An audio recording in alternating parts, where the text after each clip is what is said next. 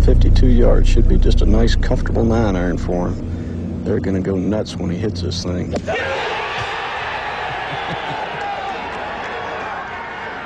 Yesterday's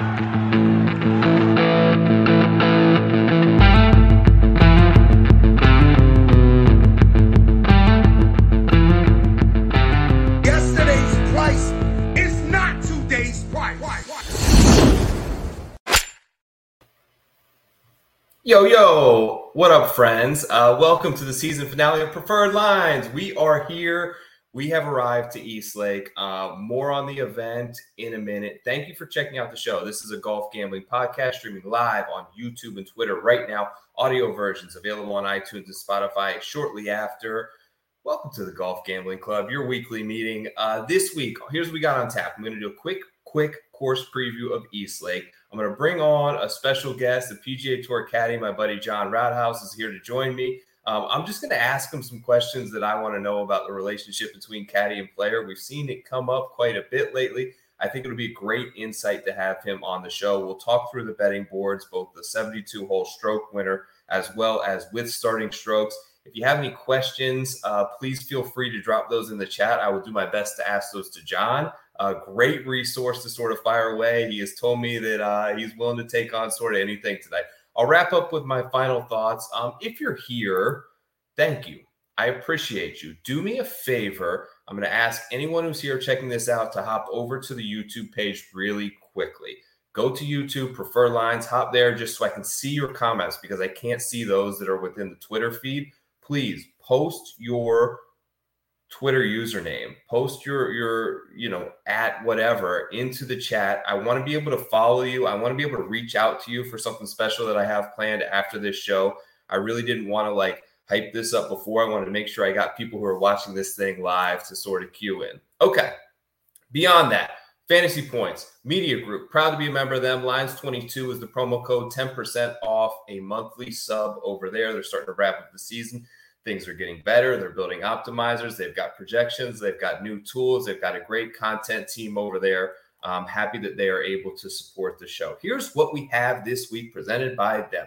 East Lake Golf Club. We know the Donald Ross premium course on the PGA Tour, par 70 on the, the longish side, but not too long, a little over 7,300 yards, only two par fives on the course. Uh, Bermuda grass greens, Zoysia fairways, beautiful, narrow, demanding. You aren't going to see players tear this place up. It typically plays very difficult.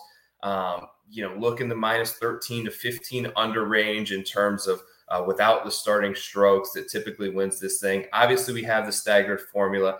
I have thoughts on that that we'll get into. We'll get into soon. But without further ado, I'm pumped to welcome this guest onto the show. Uh, PGA Tour caddy has experience on the bag this year and very good experience from the Caddy Network. Uh, does the Caddy line where he gave out and tipped Patrick Cantlay alongside myself to win this week. Welcome to Preferred Lines. Under the Strap podcast host, John Rathouz. What's up, John? What's up, Joe? Thanks for having me on, buddy. Absolutely, man. Uh, thank you for joining me. What's I know your, your schedule's busy. You got anything coming up this fall you're excited about? Oh man, this fall it's kind of for me. It's like I don't know what's going to go on this fall. There might be a couple times out there looping.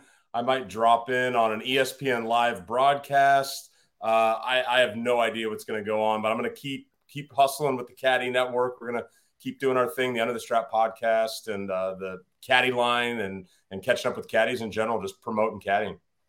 Fantastic work that you've done. If you're not following John, you absolutely should. You see the name up there. It's at Rathouz um, on Twitter. Uh, listen, I wanted to ask you. So you caddied a couple times recently over the summer for Stephan Jaeger. We've had this, seen a lot of shifts lately in the caddy player game. What's yeah. like the what's the player caddy contract situation like? Is it very informal? Is it like a handshake? Hey, let's do it this week, or is it like written out contracts? This is how much I'm paying you. This is how long you're on the bag for. What's that typically like with a PGA Tour player and their caddy? So honestly, it couldn't be any more informal and handshake. Now, I got to think there's some guys out there that have some sort of contracts written down when you're starting talking about these guys that are caddies that are pulling in millions of dollars and stuff. But honestly, it's kind of the beauty of it all is that, you know, it's a handshake, it's a phone call, it's a can you be there? And you kind of, wheel and deal a little bit when you're setting up your terms, and, and those can always be changed. But um, yeah, that's kind of how it is. And, and I think that also makes it a lot easier for like what you're saying when it's time to cut the, you know, cut ties. It's not like you're all bound up in a contract. I can't let this guy go. It's, you know, it's week to week. It's paycheck to paycheck, no guarantees, you know, and if your guy's doing good, you're doing good. And if he's doing bad, you know, if he's a nice guy, he's maybe taking care of you a little extra. Uh, maybe he gets injured, he throws you a little extra. I mean, it all depends on your player and use relationship. Some players are more generous than others. So, I mean, there, there's a lot of different angles on it, but but by and large, it's a handshake kind of thing. What are the expectations like of between the caddy and the player on the week of an event? Like, um, is everything sort of like are they taking care of all your expenses? Number one, and two, like, what's the expectation for you? When do you get to the course? How soon before the player are you there? Do you right. are you there on a Monday? Like, walk me through kind of like briefly a week. Yeah, so you know, I mean, the expectation is you know that you're you're first of all, I guess you get paid an upfront salary basically for the week. Okay. And that's going to cover all your expenses. So I book my own flight, I book my own rental car, I book my own place to stay. Now, there's different circumstances where that gets changed. Sometimes you go out of the country to play a tournament and your player's like, "Hey, it's more expensive. I got that plane flight and then here's your your weekly check." Um as, t- and far as like when you got to be there, you know, if you're going from one week to the next, Monday's typically a travel uh, day on tour. Uh, you get started maybe Monday night, Tuesday morning. I always like to walk the golf course if I can on my own beforehand, or at least nine holes, particularly if it's a course my players never seen before, or maybe I've never seen it. So when we go out in the practice rounds, you know, we're not flying blind, both of us, or, you know, I'm already one step ahead. I mean, that's the whole caddy game is how many one step aheads can you have on a daily basis, a weekly basis? Now, you know, I remember when I went to work for Martin Laird uh, right before the Players Championship. Uh, we had never worked together before, and my wife and I had a baby on the way. And I said, "Hey, we've got this Monday. We're going to go look at the baby and the you know the ultrasound." And he's like, "Dude, I get it, but Tuesday morning you got to be there." And so you get a little few things there and there, but there's also some guys that you know you got to be there this time, this day, being on time. I mean, show up shut up, keep up. Uh, I got I got let go uh, years ago by Brett Wetterich, 2011. We had a win together on the Corn Ferry Tour, played really well. Unfortunately, I decided to stay by myself one week at a Hampton Inn in Wichita, Kansas. I thought I was flying high. He was paying me good, and I I slept through my alarm, and I missed our meetup time by a good bit. And we were doing great. And he called me the next day, and he said, "Dude, I love you, but I can't trust you." And and that sucked. That was a hard, hard lesson. Um, you know, and Brett and I were we were really doing good, and it hadn't. I'm not saying he hadn't heard much from from because of me, but he ended up getting injured and kind of falling away, and that was a really tough lesson. I mean, I was already, you know, seven years into caddying, but but that's, I mean, you you really got to take care of your your your p's and q's. You know, cross your t's, dot your i's if, if you want to be successful at the gig. Show up shut up, keep up. You mentioned that, and it, and it brings you know a thought to mind. Um, a guy, Paul Erickson, I believe is his last name, asked uh, when I put this out that I was going to talk to you. Um, how hard is it to get your player to not hit a shot that he wants to hit, basically? And of course, uh, Jordan Spieth and Greller come to mind, right? It seems like they're in this situation like every other week. Um, your boy wants to pull something off. You know it's a bad decision. Yeah is it i'm sure it differs obviously for every person in the relationship sort of on and off the course that you have with them but um where like where are the boundaries? Like are you able to step in and just be like no, like don't be stupid here. Like this is not the right decision, or are you just there to sort of keep your mouth shut and ultimately hand him the club and, and reiterate confidence that he's going to be able to pull it off when you know it's not the right call? Yeah. In, in in most cases, the latter is right. I yeah, mean, you're you're you're really trying to at least make him feel confident, even if you know it's a two and one hundred kind of shot. Um, it's harder earlier on in a relationship. You know, you you want to you want to keep your job. You don't want to overstep too much, you know. So, but then at the same time, like when I went to work for Jaeger, for example, I'd never worked for him before, knew him, and he told me right away, he goes, you know, I don't like having regular caddies, and I don't know if he's always going to be this way, but he said, I don't like a caddy being afraid of losing their job, so they're not going to tell me what they think. And I was like, mm-hmm. all right, this works for me. Like I'm just filling in, man. And we we really got along really well for those couple weeks. And you know, hopefully there's another one. But um, yeah, I mean, when your player's about to do something stupid, uh, you do have some opportunities to step in there. Um, you better have some facts. You yeah. better have some alternatives. Um, and you know, the the one with uh, Spieth and Greller the other week. I mean, you know, I, obviously Jordan looked to be in a mental space where he wasn't even open to you know being talked out of it, which was tough. And I you could tell that Michael figured that out after a little while. I mean, they've been around enough together, and he's seen him pull off these amazing shots, and he's like, I can clearly tell I'm not going to win this argument, so I'm not going to sit here and be like, dude, I'm going to break every club in your bag. You're not hitting this shot. You know, the cameras are right there. Like that was tricky because I know Greller knew that it probably wasn't going to happen, but at the same time it's the second round or it was the second or the third round. Like the time of the tournament makes a big difference too on, when you have to make that call. You your Bones uh, with Phil, that whole veto power yeah. thing that comes into place. So, I mean, yeah, sometimes you got to come in there and say, dude, no way, and talk some sense into him. But if you don't have facts to back it up, then you might as well just step aside. And he might pull it off, but, you know, if he doesn't, you at least better support him when we've seen like some of these players who will switch a caddy and then immediately it flips a switch for them and they they find the level of success and they they find um, something that they've been searching for in terms of a win. I think about Zalatoris. I think about Scotty Scheffler. These type of players this season who made that tough switch. Justin Thomas was another one. Even though he had some success, I think you know switching the bones took him to another level, and he realized that. Mm-hmm. What is it?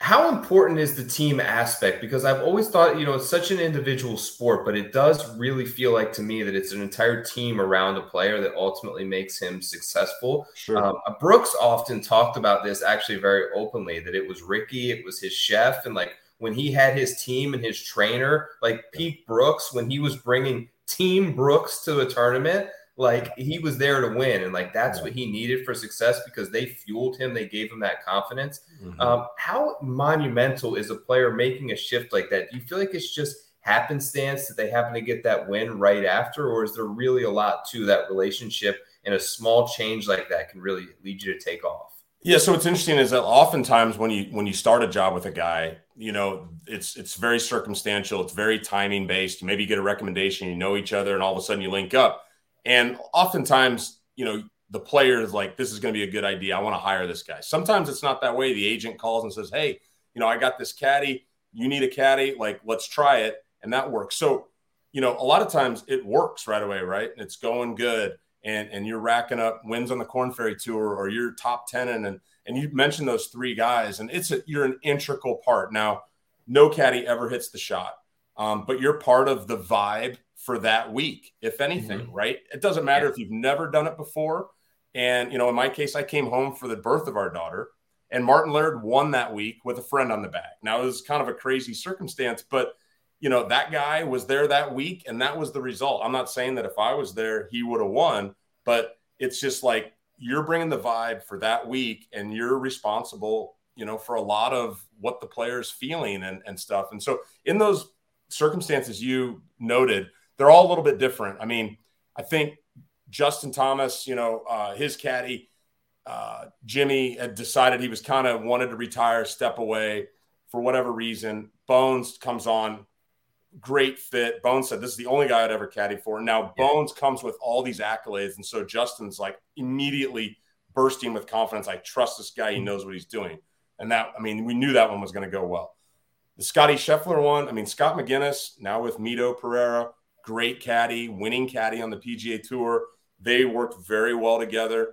And then it, you know, Scotty wasn't getting over the hump for whatever reason. And here's Ted Scott available to work, Masters winning caddy, all these wins. Now he's got more experience than Scotty. You can't refute that than Scotty McGinnis. So he gets on the bag instantly, puffed up with confidence. And then their schedule just matched up so nicely with all these courses that Scotty or that Ted Scott had been successful at. Now yeah. Scotty had played well at some of those, and that was brilliant. And then the one was Zalatoris here at the end. I mean, Ryan, you know, great caddy as well. They've done a lot of great stuff together, and there was all this like stuff building up. Like for a guy that had second year on tour, like hadn't won yet, like that's not really a big deal. it's like, hey, just keep knocking on the door. But for him, it was just building and building and building. And it was just like, and he had to just let Ryan go because it wasn't going. And then you knew it's just the law of caddying. That next guy that was going to come in, if he had a pulse, it was going to work out. And that's not a reflection on Ryan at all. It was just right. like, and and I didn't realize that um that um Joel, who came on, had had a win there with Ben Crane before seven years earlier, is a wow. good green reader. I mean, so all these things go into play, and, and and that one pop. That one didn't surprise me. So it's crazy how it all can happen. How long? How long before you mentioned you you left Martin Laird's bag for one week? How long were you on the bag before that? Not long. I mean, I started with the players, then COVID hit, then he got injured before we restarted. So we what set out the more. Shriners. Yes, it was the Shriners. Yeah, and I I had probably worked five events for him. We were just kind of starting up, and and you know he was playing well. I could sense it was building, and all along I was like, "Hey, I'm going." By the way, I'll be home this week, and he got an invite actually into that tournament last minute, and literally six hours before my wife's water broke, he tapped in at Shriners for the win, and it was it was crazy. It was a, big from a caddy perspective. It was a kick in the nuts. It was like, are you serious? You know, I was where I wanted to be, where I where I should have been, and yes, fine. Life goes on, but uh, I always joke because we named her Winnie. So it's like he got a win, and I got a Winnie, and you know, I got to I got to caddy for him a few other times, but at the end of the season, he was like, "Dude, I love you, but I gotta go." You know, I, I had some success this other guy, and I was like, "Hey, I get it, man." Is there an expectation that like you're gonna get a little like check on the side in that type of situation? Like, do you think Will, without like putting him out there, having a caddy for two years, he leaves yeah. the bag for one week, you win a, a, a FedEx Cup playoff event. Like, are you like, okay, me and the new guy are gonna split this one because uh, he just hopped on. I did all the legwork and he yeah. got you across the finish yeah. line. I would say, if anything, in that scenario, I wouldn't be surprised if Will wrote uh, Ryan a check for the exact same amount that he wrote Joel. Hmm. Now, that would be really generous, but I wouldn't be surprised. I'd also wouldn't be surprised if he didn't give him anything because he's like, hey, this guy's made a ton of money with me. You know, I mean, he he certainly paid out whatever, you know, Ryan had a hotel book for the next week and all that. Like that's commonplace. Like, all right, here's your weekly salary for next week, you know, you know, good luck to you. But in that case, was a little different. It was like knocking on the door, knocking on the door and then, uh, yeah, it'd be nice if you cut him a check. I, I don't know. It's not an expectation. It, would be nice. Yeah, it's it's really interesting how um, the dynamic works, and and you know, like Tom Kim, you were the first to kind of break the news last week. Got to win. All of a sudden, he's changing things up. I can remember a friend of mine who I've played golf with down here in Florida a couple times is Albin Choi. So yep. Albin at the Honda was basically kind of trying to qualify for the event and like sitting mm-hmm. in a room and yep uh, Sungjae was like, "Does anybody needed a caddy?" was like, "Is there anybody in here that speaks Korean?" And Albin is like, "I speak Korean." He's like, "You're on the bag." They win four days later. So it's yep. crazy how this can can kind of come in. Like, what's with, with something like Tom Kim? How could you how could you win an event and then all of a sudden switch it up? Does that make any sense to you? That was brutal. I felt so bad for Jacob. I was there with him when he took the flag off the thing. We interviewed him. He's like, you know, all the Masters, the President's Cup. I'm going to go to Sentry and he, you know, I've, I've been a little bit more cautious. I do a winning caddy interview, and some of these guys, like Patrick Cantlay's guy, like he, they're there to get like that's cool, like unless something crazy happens. But some of these guys, you get on and you win, or you come up from the Corn Ferry Tour and you kind of hanging around, and you never know. That one, I will tell you with 100% confidence, as you referenced Sung Im, um, Tom Kim did not make that decision. Tom okay. Kim's dad made that decision, or his agent made that decision. And they said, mm-hmm this is what you're doing. I I would put 99% guarantee on that. And and it's just a Korean thing. I'm just telling you straight up, caddying for Korean players on tour is different than any other deal. Mm-hmm. And that's nothing against Korean people. I've caddied for some Korean guys. They're great players. They're hard workers. It's just the, their societal.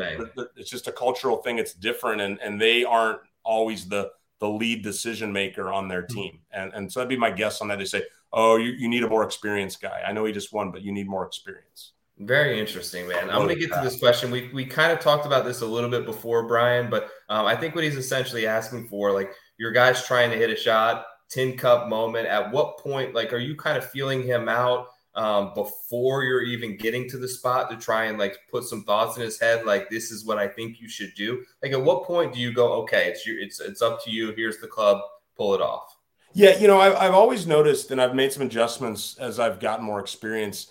Um, kind of bringing things up in the middle of the round is is, is usually doesn't go great. Um, you know, I had some adjustments on a couple things with Jaeger before we started on Saturday or Sunday, and I said, "Hey, man, before we get out there, you know, there was two lines that I thought we could do different, and I gave it to him. I didn't surprise him, said it to him on the range. Now that's a little different scenario, but the, the point is that it's a very delicate thing. These guys are going along, they're playing golf, and if you, you know, pull one thing the wrong way, push one thing the wrong way, you're always pushing buttons out there. You're probably never doing as much as you maybe think you are, but it's always easier to make things go wrong than right. So in you know in those situations, you really got to just read your guy, his body language. Oftentimes, the way a guy pulls the club out of a bag. I mean, if we're going to do something that's a little risky, but I mean that three iron comes out like that, and he says know, he, the way he talks to you, better read that because but if it's like he's got his hand on two clubs, okay, that's an invitation for you to get involved because you're like, all right, I need this guy is a little uneasy here. So then you get your facts out, you really try to paint the situation to him, and then that oftentimes helps him make the decision himself. That's the whole job. It's yeah. it's presenting facts so that they're empowered to make decisions, and, and then they're always got protecting their ego. They might give you a shout out at the end or not, but you know, hey, I helped him here or there. Um, and oftentimes it's saying nothing is, is the best caddying that you can do. What a great way to put it. Are you okay, John? Stick around for the uh, betting board segment for a little bit? I'd love to. I checked him out this morning. All right, cool. Let me. Let me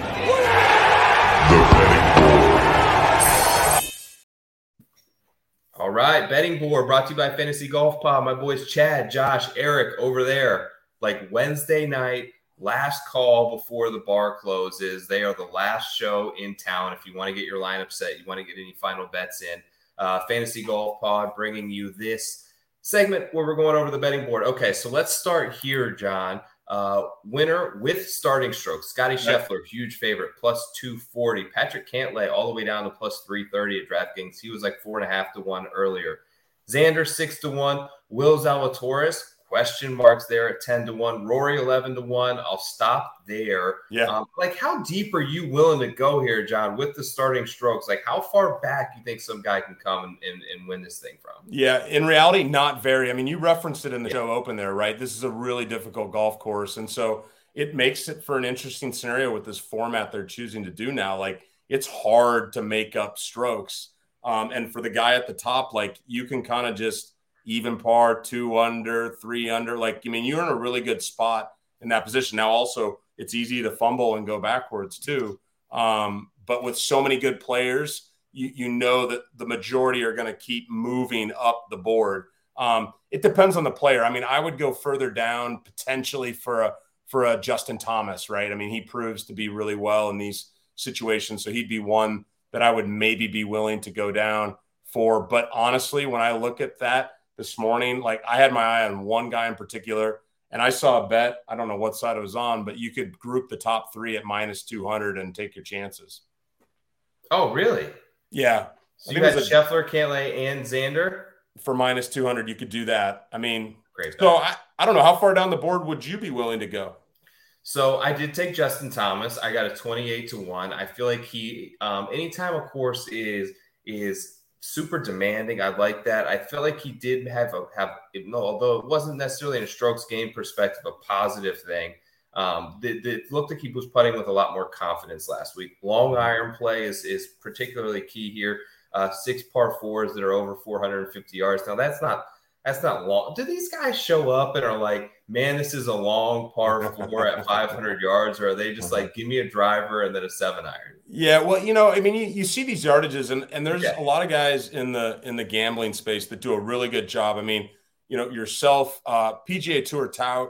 I mean, yeah. these guys that that look at the yardages. I mean, Rick Rick Gehman does a great job at just breaking down courses with overhead views and total yardages and really getting a good idea for the most part of how a course is going to play. Like I, I really admire that. And I have a different perspective because a lot of these courses I've been to And so I kind of know what hole, 450 yard hole at this course going this wind direction is a completely different hole, you know, and it changes on the day based on the winds. I'm super in, intrigued by the uh, what's the new uh, thing that's out now where you're betting on a daily basis. Um, picks, what is it called? What is it? Oh, prize picks. Prize picks. Yes. That fascinates me because I'm looking at pin sheets, I'm looking at weather conditions. Like there's so many things that go into play there. But yeah, I mean, by and large, a, a 450 yard hole these days is like you're saying, it's a driver and a, and a mid iron. But you get into a stiff breeze or you have to club back, you know, it changes the game. Um, yeah. Um, another question is just kind of follow up on more of the caddy stuff while I got you. I just have so many. So there's so much like, and I feel like gambling and in fantasy, I feel like this, but I know nothing, right? But I feel like this, this influx of people doing content on gambling and fantasy and anyone trying to get an edge has brought so much more data to the table in terms mm-hmm. of strokes gained, like 200 to 225. You can pull up data golf or fantasy yep. national and all this stuff. Like, for you being someone who's kind of like between the two, do you, it, are players into this? Do you ever bring it to their attention? Like, hey, like Fantasy National uh, has you third in the field in strokes gained from 200 plus. Like, should we try to stick to these yardages? Are players open to this kind of stuff? Are they receiving this data anyways in a better form? Some more than others. I mean, there's guys that have that guy on their team, right? That's a data guy, and they figured out how to break it down and present it to them. And I, I think those guys are super smart. I think you're losing an edge if you're not in that space. As far as my caddying, I use the decade golf. I use Scott Fawcett. Like when I'm yeah. caddying, I'll email Scott and he'll send me a, a, a spreadsheet, not a spreadsheet, like literally like a graphic of the previous year, and it'll have all the pin locations used. And there's little dots. You know, if it's a if it's a bogey, it's black. If it's a if it's a par, it's blue. If it's a birdie, it's red. And I'll look at those and I'll see trends. So I'll know like, hey, if we miss it in this area on this pin, that's dead you know, and so I will use that to kind of edge my players one way or the other when I'm out on the golf course.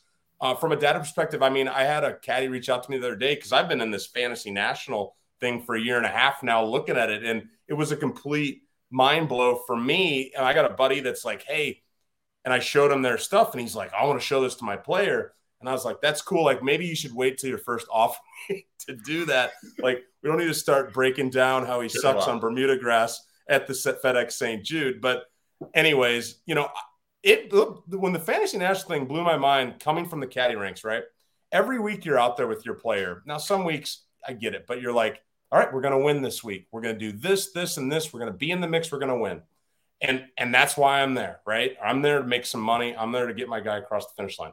You start looking at this fantasy national stuff and you go, you I'm looking at it now. I'm like, well, that guy doesn't have a chance that guy doesn't have a chance. That guy doesn't have a chance. Now, I'm not saying it's across the board because every week there's upsets and all this and that, but I, I, find that fascinating with the data is that there's this course fit that can kind of bubble to the top. And I think, you know, I've always been into like looking at, you know, course history and stuff. I think the people that are really good at this um, are able to take guys that have limited course history or not very good course history, but have the form coming in and equate that to a possible good week. I, am really fascinated by that angle. I think the guys that are the best at this handicapping, like yourself, are able to kind of take some educated risks on some guys based on data they're seeing.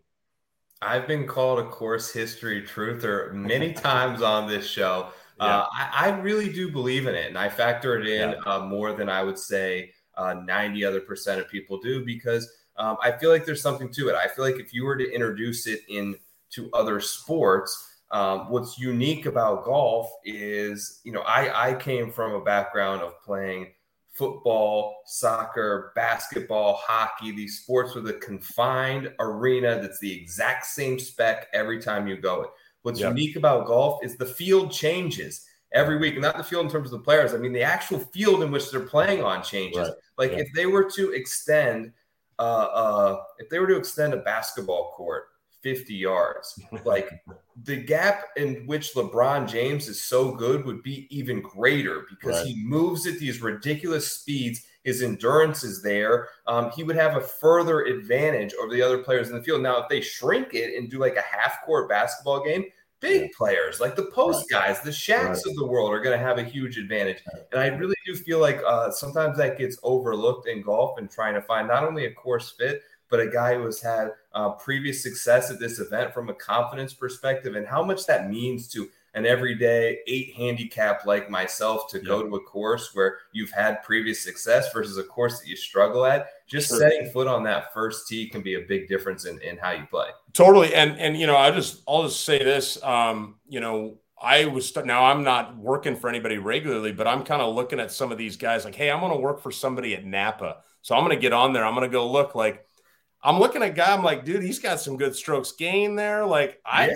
if I could pick an event, so I already sent my text to Jaeger right when the season was over. I said, Steven, Sanderson Farms. I go, Seamus had some good tournaments there. I I love that golf course. I see you've got some good vibes there. Hey, let's link up. Maybe it'll be a great week. So I've been using it that way to kind of reverse engineering on the on the getting bag side of things. How long that lasts, I don't know, but uh, yeah, you kind of a listen. new- when uh when when you decided you and your wife decided it was time to have a baby missing out on the desert fox in vegas was was was not the best timing on your end out there for him I know, I know it was. There he goes for his second win. uh, but listen here's who so i mentioned i took justin thomas at 28 Yep. to 1 i'm going to show you my best bet of the week john and it's a guy who's starting from a couple of strokes back but he's familiar with it he's done it before all the numbers are pointing for it to me uh, i bet rory mcilroy at 12 to 1 All right. I hit it pretty heavily. Uh, first in strokes gained total. He's having like an all time PGA Tour year in terms of scoring average. Would he say it's been a disappointment? Probably so. I think it's been a little bit of a disappointment just because he hasn't had those first place finishes. But from a consistency standpoint, um, he's having one of the best years in PGA Tour history, like Tiger Woods. Birdie or better rates. He's been fantastic. If you're going to come back from six back on the leaderboard, you're going to need a lot of birdies to do it. He's great there. He's Yeah. obviously number one in driving distance. He made he did things to even that place in Wilmington that was was silly last week, where he was hitting some approach shots from. Um, Yeah. That's a huge advantage, particularly on the on like a Donald Ross type course with these different quadrants that you have to land the green on in order to get to some of the pin locations. Yep. You really have to come in with a shorter club in order to be able to access them. I think that he can do that. Strokes gained total at East Lake throughout his career, second. He's been fantastic there. I snapshotted the picture that's in every uh, sort of PGA Tour commercial. The course history is there. The recent form is there. I'm not going to go to the top. I thought about Scotty, but uh, you know, I, I'm coming off a winning week. I'm feeling a little ballsy. I'm going to go 12 to one on Rory. What do you think? All right. Hey, I like it. You can't bet against Rory. He, all right. He is having a monster season. Um, you know, I caught up with uh, Cantlay's caddy uh, Revy last week, and then we have a podcast that dropped with him today. But he, I did ask him about East Lake because they obviously got it done there last year. And I was like, one thing that comes to mind about East Lake, and he says driving the ball. Like he's Hmm. like, you you need to be in the fairways there. If you're out of the fairways, it just changes the whole equation because now you're you're having to judge Bermuda lies into these quadrants that you're referencing, and you get you know above the pin, you're done. All of a sudden, you're aiming to bunkers on purpose, or you start getting off by five yards, ten yards, and now you're ending up in this completely different place on fast greens. So being in the fairway, or like the modern player, like close to the fairway but further down, is a good thing. Um, I, I don't hate the bet, especially in the odds at twelve to one. Like that's a cool thing about the factoring the strokes in this week. The guy that I'm on is more at the top of the board um, is Xander Schauffele, Yeah. and and I think you're really getting good value on him in the in, in the strokes portion at like seven and a half to one because I saw in the no strokes he's like an eight to one favorite. He his course record here is amazing. He's got a win, two Number seconds, one. a fifth, and a seventh, and he's coming in with two wins like a month ago. Like, and he played decent last week. I, I just really like. I think Xander's gone to another level in these last two months where he is more comfortable out there. You know, for a long time, you know, he, he's very he shines very closely to Jason Day. Jason Day grinded it out on the Korn Ferry Tour. Everybody anointed him as the great one, but I'm I'm telling you, he's had to earn it as he gone, and now he's faded a little bit right now. Xander's not a natural alpha dog in ter- eh, from my perspective, but he's learning the game and, and he's won here before. I think he's ready to take down the whole thing. One thing I really like them, him and Austin, his caddy, are so dialed on the greens, and this is the year of first year of no greens books, and they put the shit out of these greens. So I, I really like Xander this week in terms of like having to, you know, get, you know, not a great return, but maybe be willing to put, you know, a big bet up on a guy at the top. Yeah, I put that thing at the bottom of the Rory graphic there that he was second in strokes gained total at East Lake. Um, Xander was first. Yep. Justin Thomas was third. So um, obviously only starting a couple strokes back. It, sometimes Xander, it feels like to me, um, and, and this really happened uh, Sunday to him, which is the reason he wasn't in contention like doesn't take advantage of par fives. Mm. Um, and, it, and I don't think he got any of them on Sunday, and they were the easiest courses. And had he gotten them the way that Patrick Cantlay, who was number right. one last week in par five scoring, who was also number one heading into the week in par five scoring, really leverages those. And on a course sure. where, where par fours are hard and you almost just want to kind of play like level, maybe one under on the par fours, if you can go three under on those par fives, there's only two this week, mm-hmm. um, which should help someone like Xander who does yep. play these long. He really plays sort of 200 yard par threes really yep. well. Um, I do I do like that bet. I'm going to switch over to to the other market, which is um, basically without the starting strokes, which is more mm-hmm. traditional. So it's who wins. This is, gets a little cloudy to me, John, because it's like like last year, Jon Rahm and Kevin Na won okay. this way. Um, Patrick Cantlay won the event. I don't know that there's ever been a situation um, where where a player has won both. I, would have to look back at that, but it just it feels a little convoluted as you start to go down. Like if you were, you know, betting someone like Sungjae Im twenty two to one, what from a player perspective, it gets cloudy because you could have someone like Scheffler or Cantlay who who are up big and they're kind of just trying to not make mistakes on Sunday. Do you think that's yeah. a real thing, or is that just oh, a narrative yeah. I'm playing in my head? No, I think here we are as gamblers left on our own this week. There's no tutorial on this. It's like yeah. you have to kind of do the math in your head, and then there's a ton of this mental side of it too. Like who's got incentive to just fire up that board, and who's going to maybe be a little bit more guarded if it's right? Because there's how many 15 million dollars to the winner of this thing like these guys Four million are for fourth place, by the way, which is yeah. like it's like winning a live event for fourth. Big money this week. These guys is their one chance to be on the live tour this week. Yeah, and uh, yeah, no, I mean, and I was talking to to Revy about that too, and he's like, you know, our approach last year was we didn't even talk about it, we didn't think about it, it didn't matter to us. Now Cantlay can pull that off. The yeah. one guy you just threw out there, I kind of like Sungjae this week. He's playing good. He doesn't have great course history here He's a good Bermuda putter. He's driving the ball well right now, which is what I like. And he's got nothing to lose. Like, so I don't mind a guy like, I think Sungjae will be focused on this thing uh, the whole week. Um, I was so into Finau for a while. I've kind of cooled on Finau a little bit. Um, I think you're an idiot if you don't put 10 bucks on Sepp Straka this week hmm. um, at the way bottom of the board. I mean, the guy that's playing really well. You know he's played this golf course before, a, a Georgia guy, and and he's four of his best tournaments this year is win. He finished great at the Players, and then he was at Hilton Head and at um, maybe Bay Hill or something. He all of his top tens were at Bermuda tracks. Yeah, he won the so, Honda. The Honda, yeah. I mean, so he's on my radar. I, I, am also intrigued, uh, but I don't know if he makes enough birdies uh, on Aaron Wise um, towards the bottom of the board as well. I mean, obviously hitting a good, and his putting has kind of come to life. I was I was interested in Adam Scott for a while too, but then I noticed like when he played Weller in the past, he was hitting the ball great and not making any putts, and now his, he's not statistically hitting the ball as well, but he's he's putting the lights out of it. So maybe he could catch fire. I don't know. What are you, what are you doing with this thing? It's, it's it is crazy. You're right.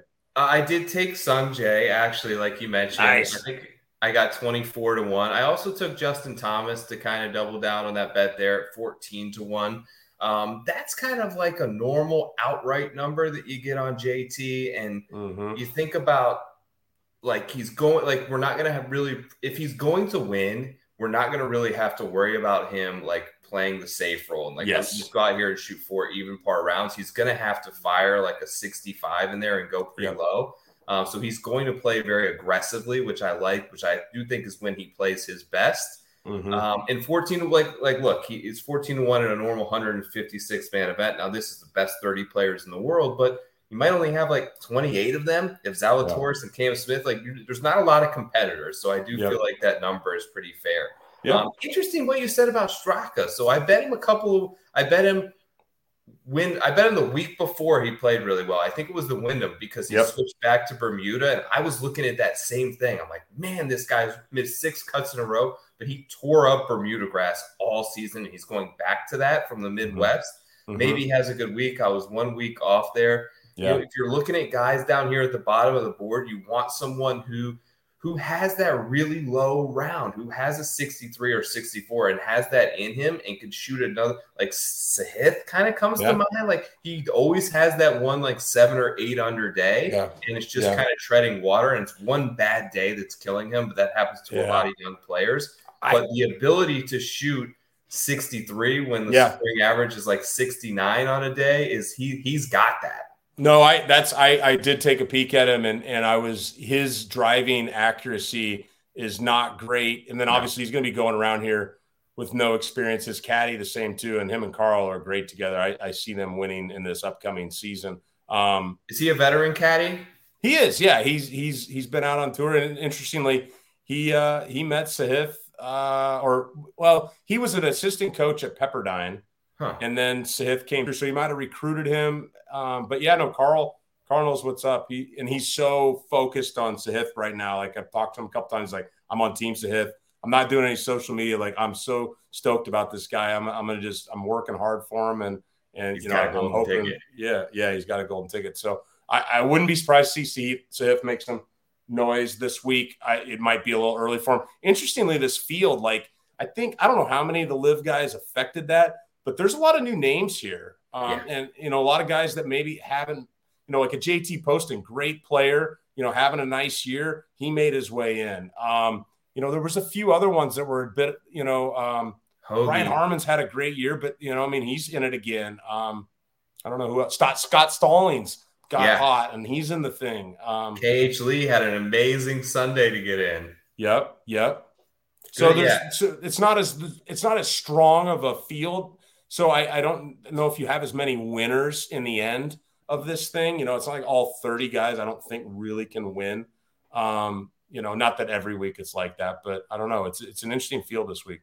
What are your candid thoughts on the starting strokes format? Do you feel like there's an alternative that is better, or is this just like the the the is this the best of the bad options? You know, I saw our friend uh, uh, Jeff Feinberg had a tweet about this today or something. He's like, well, welcome to the annual one where the tour doesn't think we're smart enough to figure out points and an outright winner at the same time. And I kind of tend to agree with him. I, I think what they should do with this thing is the FedEx Cup should be decided at the end of the regular season. And then they should go into this silly season, three week banger of a thing, or maybe they want to do something different with it. You know, maybe end the regular season at East Lake. That's fine. But it's just there's the drama. It just gets so like I I don't even understand how Scotty Scheffler is in the lead. I think two years ago, you know, he I mean he hasn't won a playoff event, but then Zalatoris withdrew. Like I, I'm I am a little confused and it feels artificial. So I don't yeah. think it's the best system. I think if anything terminating it early would be a, a, better way to play it. Yes, I don't like that all of a sudden, um, you know, it, it feel like it felt like Cantlay jumped like like how did Cam Smith how is he not in second and not Cantlay? Right. Like that doesn't feel very fair. It feels like Scotty and Cam Smith had the best years. Um, to me, and, and I know uh, my buddy just had a, had a bracket sort of that went kind of viral today. I tweeted it out. I look back uh, in 2018 where I made like a mock little graphic of of uh, of what I proposed back then. Now it may have changed a little bit, but here's what I was thinking: 32 guys in, top four basically get buys. In every other match, if you are the highest seed, you technically you don't have to win the match. So it's match play. But if you're all square at the end of 18, it does oh. not go into extra holes the higher seed will advance. So the onus is upon the lower seeded player to beat them.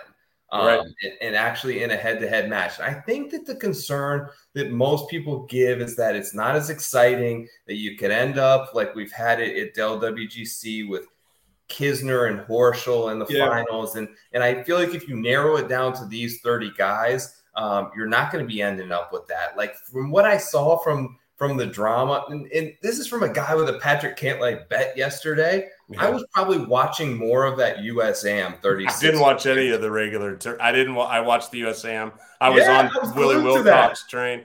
That and you're right. And so if they end this thing earlier, and then hey, let's do some match play with it, but maybe not as much as on the line. Like, then I think fans would. I think fans would get would be into that. So I think it's worth a shout. Totally. Uh, John, I know I kept you longer than I told you I was going to keep you today. I appreciate the heck out of you for being here. Um, Thank you. Tell everyone Can I get one more you. bet? Let me get one more bet in for you. I Please, forgot it. Sitting please, here. fire you, you away. your Rory McIlroy. Okay, I saw on DraftKings you could get hole in one odds, right? So Yeah. I'm on Rory McIlroy at hundred to one to make an ace this week. Um, I just looked at the approach play, and he's going to come with that high ball flight. I don't know. I don't know if it's, it's a hard golf course to make aces, but if I'm going to bet anyone this week to make an ace, I'm on Rory McIlroy. I love that. Uh, hole in one bet, 100 to 1 on Rory. John, thank you so much at Rathouz on Twitter. Uh, appreciate you being here, man. Appreciate you as always. Uh, have a great night, brother. Thank you. Thanks for having me on. It was a pleasure. Absolutely.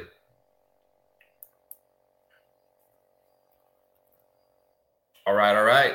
Um, yeah, man, that was that was really cool. Um, I appreciate him being pretty open. I threw some questions at him that uh, were were a little bit different. So, um, thank you to John for coming on. Thank you all for being here. I mentioned this earlier in the show. Please drop your Twitter handle in the YouTube chat now. I want to like I want to have I, I have something planned. I want to have an understanding of who's watching this show. If you're watching it live, great. If you're watching the replay on Twitter, go over to YouTube. Just drop your name in the comments, um, and I, I want to I want to connect. Uh, I have something that that I kind of want to run by you guys. Okay, final thoughts segment, and then we'll get out of here for the season finale. Just moments, man, and enjoying them. And this came to be as I as I dropped my son off for school this morning. Um, you know, it- it's his first week in kindergarten. Last week he was super nervous to go in, like walked him all the way in, had to get basically like a teacher to sort of walk him to his class. And today just ran right into school and like no look back, barely gave dad a hug and kiss goodbye. And I'm kind of standing there and I'm, I'm super proud of him. But it, it really kind of struck me the moments in life, and those of you with kids will hopefully relate to this that are that are invaluable. Um, you can't put a price on something like that and and a, like all this stuff going around with with players jumping to live tour and now the PGA tour players reacting in this way to create this big money no cut events and sort of a punch back at the live tour for them to earn more money um, feels a bit like they're missing the mark and I've been critical on all sides and I, I should have done a better job of letting it marinate off the bat but there are moments that uh, mean more than money. And a lot of it comes down to your family. A lot of it comes down to um, just just feeling reward and, and self fulfillment and happiness. And and I think back, I you know I read a book really that changed me like two years ago. And the reason I started doing this final thoughts segment, which is a little bit off topic, um, it's not always golf betting, but I wanted to create something that's different that can kind of create a connection from me to to you people watching the show. Um, the law of giving like the law of giving and receiving it's it's a it's an energy it's a dynamic that goes back and forth and and when you're when you're given moments like this and you're able to receive them um, the value of that is vast and it's hard to really um, it's hard to really put into words and assess a, a monetary value to it the importance of it in your life and being grateful um, and that brings me back to this and, I, i'm super grateful it's my first year like hosting this show on my own. And it's much more difficult for those of you um, who aren't aware to sort of host than it is to sort of be be a guest like I was with Chad. So just kind of taking this thing under my wing and preparing and trying to enhance the graphics and trying to um, be more prepared, be be be correct, be accurate, be be myself um, has really been a, a, a, an important year for me. So I appreciate all of you for for giving me that gift of just listening to me, of providing support. There was a couple of people who DM'd me in the last like two weeks and just said they just checked out the show and they really enjoyed it. And Um, that kind of stuff means a lot to me. I work really hard to earn a living so that I can do the things that I like to do that that make my life worth earning. Um, so it's kind of convoluted there. I wish that I was in a position to just make money off doing the thing that I love, but the reality is is I'm I'm able to do that. My basic needs for my family are, are met, and I'm thankful for that. And now I'm able to just share my experiences and and give this podcast out to the world and have people receive it in a way that, that they're grateful for and thankful for. So I appreciate all of you for joining in um, on this show this entire season, for bearing with me through many of the speed bumps that I've been through personally and trying to host this show and take it on. But I really just wanted it to be an extension of me and to feel real and to feel like you're part of, of this preferred lines team. And I know it's just my face right here, um, but I want us all to sort of feel like a team, much as I talked to John about about a whole whole team atmosphere of it's more than just the player. I want this to feel like more than just me, which is why I make this effort to be vulnerable, to tell you things that are going on to my life. Because I want you to connect and I want you to feel like when this show wins, maybe it happens one day, maybe it never does, but at some point, I want you to feel like like that moment when you saw a, a, guy at the local bar and then he and then he blew up big. You're like, I was there from the start. I was part of that team. I hope that you feel like that. When I win, I want you to win. Um, if if Rory, this is my word. This is why I asked for your handle. If Rory McIlroy or Justin Thomas win this week, I'm going to distribute all of those winnings for people who put their Twitter handle in the comments of this. If you're sticking with me for this part of the show where I'm no longer talking betting picks, I appreciate the hell out of you. Put your handle in there. I will find a way to reach you. If it's five people, then you're each getting 200 bucks if Rory wins this week. Um, I will find a way to make that happen. Thank you for watching Preferred Lines this season. Uh, I hope that you all have a great week best of luck at the tour championship. Try to enjoy it. Like once Thursday kicks off and this thing gets going by like Friday afternoon, it feels normal again. I don't like it. It's the situation in the hand that we're dealt. Uh, appreciate you checking out Preferred Lines. Give it a like and a subscribe on the way out. Thank you. Peace.